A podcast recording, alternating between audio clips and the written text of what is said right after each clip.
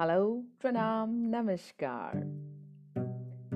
कुछ यूँ मैंने लफ्जों को आग बनाया ज़िंदगी को एक नए रूप में सजाया।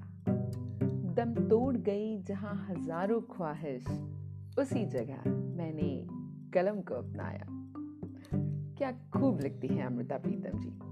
आज उनकी कुछ रचनाएँ पढ़ रही थी तो रहा नहीं गया और उनकी एक बहुत ही फ़ेमस कविता, पढ़ने का जी चाहा।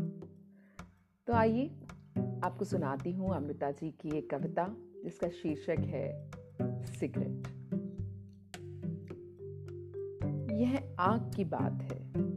तूने यह बात सुनाई है। यह ज़िंदगी की वो ही सिगरेट है, जो तूने कभी सुलगाई थी।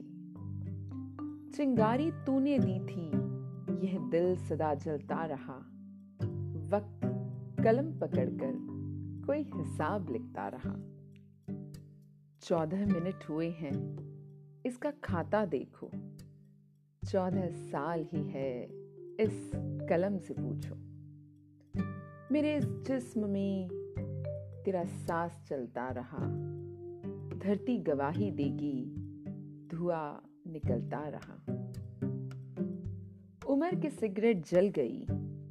मेरे इश्के की महक कुछ तेरी सांसों में, कुछ हवा में मिल गई।